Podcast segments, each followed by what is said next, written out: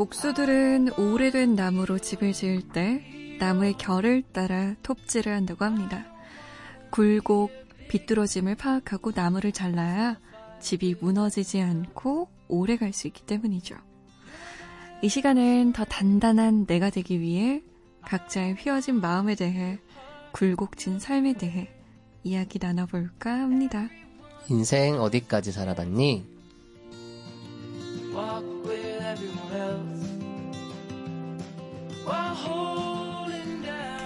굴곡진 마음을 이해하기 위해 글을 쓰고 시를 처방하는 시인이죠. 김현 시인 모셨습니다. 안녕하세요. 안녕하세요. 김현입니다. 반갑습니다. 네, 우리 김현 시인의 인생에도 굴곡짐이 많았나요? 많았죠. 네, 어... 굴곡짐 많았고요. 네, 잘 극복했습니다. 그 굴곡짐을 극복한 게 시를 쓰는데 좀 도움이 되던가요? 어떤가요? 네, 시를 쓰는데 도움이 되고요. 제 굴곡진 인생은 대부분 돈에 관련된 거여가지고요. 아... 네. 돈이 해결되면 시가 잘 써지는. 저는 사랑이라고 생각했는데 사랑이 아니었군요. 네, 사랑도 그런데 네. 네. 사랑도 돈이 있어야 하는 거니까. 아, 어, 너무 마음 아파요. 네. 자, 이분은 사랑 때문에 갈등 중이세요. 음. 결혼 앞에서 갈등하고 있는 여성분의 고민이에요.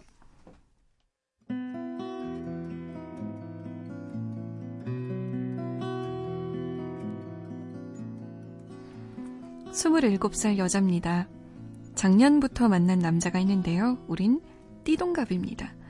사실 남친과 저는 선생님과 학생으로 만났어요. 작년에 취직을 한 저는 새벽반 영어 학원을 끊었는데요. 남친이 제 영어 선생님이었습니다. 호주에서 유학했다던 남친은 유창한 영어 발음과 유머, 거기다 매너까지 갖춰서 여학생들에게 일명 짱짱맨, 모든 것이 만능인 선생님으로 불렸습니다. 그러다 비가 오던 어느 날 아침, 학원 커피숍에서 비를 피하다가 남친을 만났고 우리는 급속도로 가까워졌는데요. 39살인 남친은 올 초부터 결혼하자는 말 많이 합니다. 물론 프로포즈를 받았지만 저는 결혼을 미루고 있는 입장이에요. 다 좋은 남친에게 걸리는 게 하나 있기 때문입니다. 남친은요, 다투기만 하면 나이도 어린 게 뭘 알아? 라는 못된 말버릇이 튀어나옵니다. 이 몇 번 말했지만 고쳐지지 않는 남자친구의 말버릇 때문에 좀 속상해요. 결혼을 하면 이런 부분이 더 심해지지 않을까 두렵기도 하고요. 아, 그렇다고 남친을 놓치자니 너무 아쉽다는 생각이 드는데요. 제가 이 남자와 결혼해도 괜찮은 걸까요? 자꾸 망설여집니다.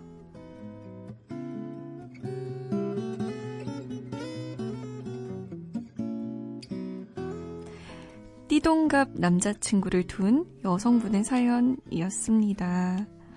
아까 인생의 굴곡에 돈도 있었지만 네. 사랑의 굴곡도 있었다 네, 하셨는데 네, 이 부분은 어떻게 할까요? 음, 제가 사연을 들었는데 네. 저는 이 다음 상황이 궁금하더라고요. 어, 다음 그러니까 상황이요? 네가 나이도 어린 게 뭘 알아라고 얘기를 했잖아요. 이제 그 여자친구가 그렇게 쓰지 않았으면 좋겠어라고 했을 음. 때, 네, 그때 그 상황. 그러니까 이렇게 어... 그런 말 했는데 욱해가지고 그걸 못 참아가지고 다시 이렇게 화를 내거나 혹은 뭐 무시를 하거나 이런 상황이 발생한다면 심각한 것 같고요. 네. 근데 그게 아니라 어쨌든 나이 차이도 많이 나고 음. 학생과 선생님을 이렇게 그 선생님을 만났던 사이이기 때문에 네. 음 거기에서 발생한 어떤 뭐 되게 어리게 보는 게 있을 수 있어서 음. 그런 얘기를 했는데 뭐, 뭐 이렇게 좀 웃으면서 좀 이렇게 뭐가 나온다 그러면 개선의 여지가 좀 있을 것 같긴 하거든요. 음. 근데 그게 아니고 그렇게 몇 번씩 얘기를 했는데도 불구하고 무시되거나 이런 상황이라면 음, 또 여러분의 고민이 음. 생기지 않을까? 그 이후 상황이 좀 중요할 것 같아요. 그러네요. 음. 근데 이런 문제로 이런 말버릇 같은 문제로 부부싸움하는 분들이 정말 많대요. 많아요. 그리고 본인이 잘 못 느끼는데 혼자 있고 그러니까 그 있을 땐 잘 모르거나 네. 어 부부가 되기 전에는 몰랐었는데 음. 어 이렇게 같이 살다 보니 나오는 음, 버릇 같은 말들이 있구나 이렇더라고요. 들어보면 주위에 그러면 그런 말들 때문에 이렇게 싸우기도 하고 음, 어, 속상해하기도 하고 하는 것 같은데 저는 그럴 땐 그냥 무조건 얘기를 해야 된다는 주의거든요. 음. 음, 그러니까 보통 이렇게 좀 어, 더 큰 싸움으로 번질까봐 네, 말을 안 하고 그- 넘어가고. 네, 넘어가거나 이렇게 쌓아뒀다가 네. 한꺼번에 폭발되잖아요. 네네네네. 근데 그러는 것보다는 그 상황에서 바로바로 그런 얘기들을 음, 해야 되지 않을까, 짚어야 되지 않을까. 음. 네. 이 나이도 어린 게 뭘 알아. 요 뒤에 말이 진짜 중요하겠네요. 네, 그쵸? 그럴 것 같아요. 네. 사연을 보면 네. 고쳐지지 않는다고 하니까. 그러게요. 음. 근데 이런 말을 들으면 은연중에 너는 나를 늘 무시하고 있었구나 라는 생각이 들 수도 있을 것 맞아요. 같아요. 그럴 것 같아요. 네. 음.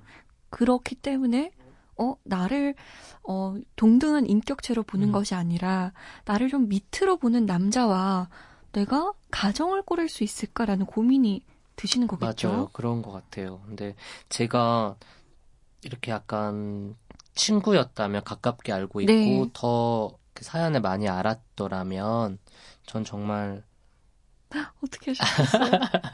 이제 나온다. 네, 극단적인 정말, 조언. 네. 음, 뭐 세상에 네. 사람은 많다.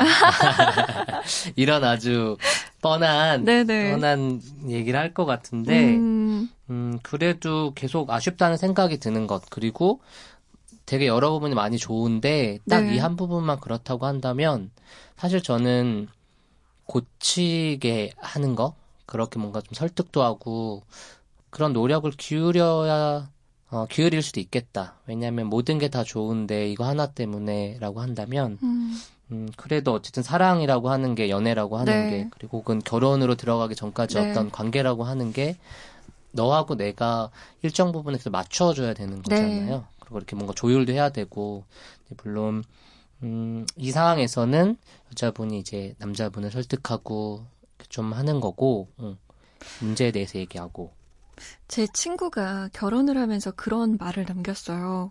그, 완벽한 남자는 없다. 완벽한 여자도 없다. 다 맞을 순 없다. 맞아요. 하지만 음. 내가 감당할 수 있느냐 없느냐의 차이다. 음. 내가 이걸 안고 갈 수 있느냐. 음. 그렇다면 상대의 단점도 안고 가는 건데 음. 내가 견딜 수 없는 단점이라고 맞아요. 한다면 그거는 애초에 그만둬야지. 왜냐면 그걸 지금도 너무 음. 불편하고 안고 갈 수 없는데 평생을 지금 결혼 27? 지금 그쵸. 우리 100세 시대라고 음. 해, 하더라도 음. 뭐 80살까지라고 하더라도 맞아요. 지금 그 50년 넘게 함께 살아야 되는 건데. 근데 갔다가 돌아올 수도 있으니까. 아, 그래. 어, 그럴 수도 있죠?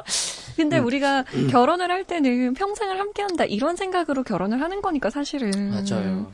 그래서 이분이 저희한테 이렇게 사연까지 남길 정도면 어쩌면 김현 시인이 얘기한 것처럼 좀 음. 그럴 수- 그래도 되지 않을까라는 생각도 들어요. 맞아요. 어쩌면 감당 못하는 단점일 수도 있겠다. 헤어짐이라고 하는 게 어쨌든 헤어지기 직전까지는 음, 그 헤어짐이 후회가 되지 않을 정도의 노력은 해야 될 것 같아요. 음, 그러니까 그냥 시- 이게 못마땅하고 뭐 이러- 이- 이래서 네. 끝 이렇게 하기보다는 음, 물론 지금도 몇 번을 얘기하고 그것 때문에 속상해하고 계시긴 네. 하지만 음, 조금 더 진지하게 한번 네. 더. 근데 이건 남친분에게 꼭 이 라디오 들려주면 좋겠어요. 어, 남친분이 네. 음, 여친이 이런 마음이고 이런 상태에 있고 그러니까 남친이 먼저 좀 더 고민해보고 음, 어. 이 심각성을 알아야 될것 같네요. 이 심각한 사연 뒤에 우리 김현 시인님은 어떤 시를 읊어주실지 매우 매우 기대가 되는데요.